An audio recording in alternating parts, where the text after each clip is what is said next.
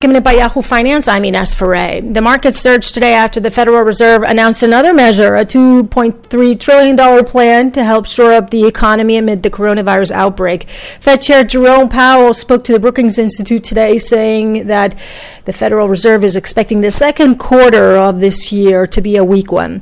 Taking a look at oil, those prices surged after a report that Saudi Arabia and Russia may have reached a potential deal for a production cut of oil. For more market minute news, head to yahoofinance.com.